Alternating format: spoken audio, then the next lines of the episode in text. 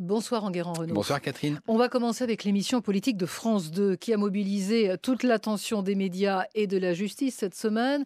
Benoît Hamon, Florent Philippot et François Asselineau ont imposé leur présence à travers une décision du tribunal administratif. France 2 a fini par accepter à contre-cœur, mais la chaîne a fait appel et obtenu gain de cause. Expliquez-nous.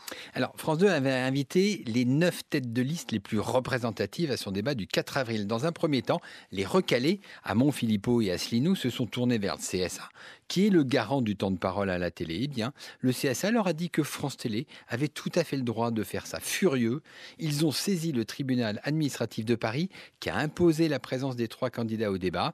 France 2 a accepté, mais a fait appel de la décision et le Conseil d'État, finalement, lui a donné raison car, en dehors des périodes électorales, eh bien, France 2 a tout à fait la liberté éditoriale d'inviter qui elle veut, du moment qu'elle respecte l'équité du temps de parole et le pluralisme. Résultat, ce débat nous a viré à la cacophonie. Alors ça, c'était prévisible. Hein. Écoutez euh, Thomas Soto et Alexandra Ben Saïd qui introduisent ce débat. Bonsoir à tous, bonsoir et bienvenue Alexandra Ben Saïd. Bonsoir Thomas, bonsoir à tous. Bienvenue à vous qui nous regardez sur France 2, qui nous écoutez sur France Inter. Bienvenue aussi aux téléspectateurs de TV5 Monde. Le 26 mai, vous voterez pour élire vos députés européens dans un contexte forcément particulier sur fond de Brexit. Et tout commence ce soir avec ce débat entre les principaux candidats qui vont tenter de vous convaincre. Et l'essentiel ce soir, c'est eux. Donc Thomas, on ne perd pas de temps. On les accueille tout de suite. Et d'abord, bienvenue à Manon Aubry, François-Xavier Bellamy, Yann Brossat, Jean-Christophe Lagarde, Benoît Hamon, Florian Philippot, Nathalie Loiseau, Jordan Bardella, Nicolas Dupont-Aignan, Yannick Jadot qui le suit, François Asselineau, et Raphaël Glucksmann. Le compte est bon, ils sont 12, ils rentrent tout doucement. Bienvenue à vous. Bienvenue à tous. Alors au début ça allait, mais ensuite tout s'est compliqué. hein. Les 12 candidats n'avaient pas le temps d'exposer leur point de vue et se coupaient constamment la parole. Et au final, ce débat a plu ou pas aux Français? Eh bien, même pas. Le débat de 3 heures n'a rassemblé que 1,5 million de téléspectateurs, soit moins de 10% de l'audience. C'est la deuxième plus mauvaise performance de l'histoire de l'émission politique. Et que faut-il en, en déduire pour les prochains débats? Alors, le principal enseignement est que la justice ne doit pas se mêler de la liberté éditoriale. C'est au CSA de réguler le système. Hasard du calendrier, le matin même du débat, le CSA réunissait tous les médias pour leur rappeler les règles.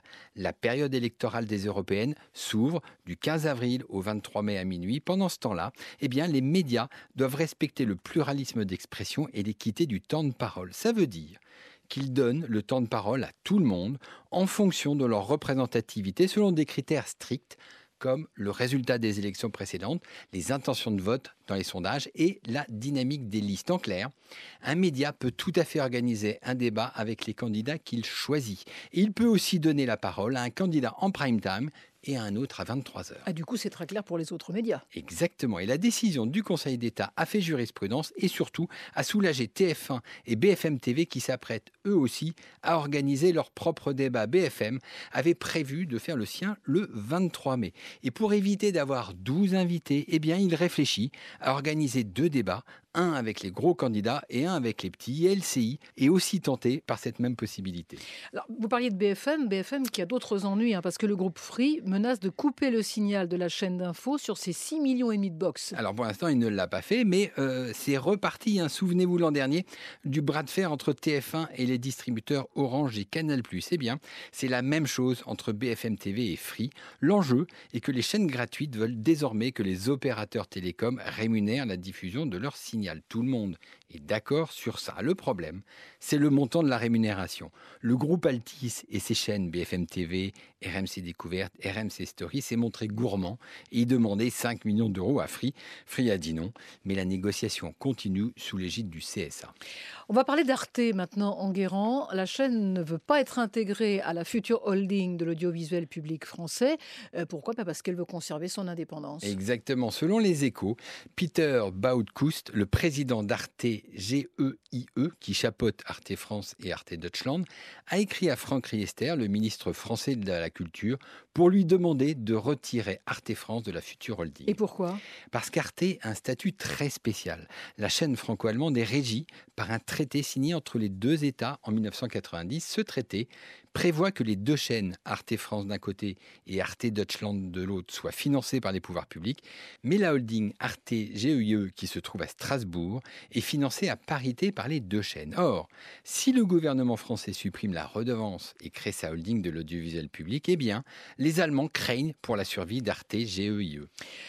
L'homme de la semaine, Enguerrand, c'est Jeff Bezos euh, qui vient de sauver sa fortune. Et oui, sa femme, Mackenzie Bezos, qui a demandé le divorce après la révélation d'une liaison de son mari, a eu la délicatesse de lui laisser les trois quarts de ses actions Amazon et la totalité des droits de vote.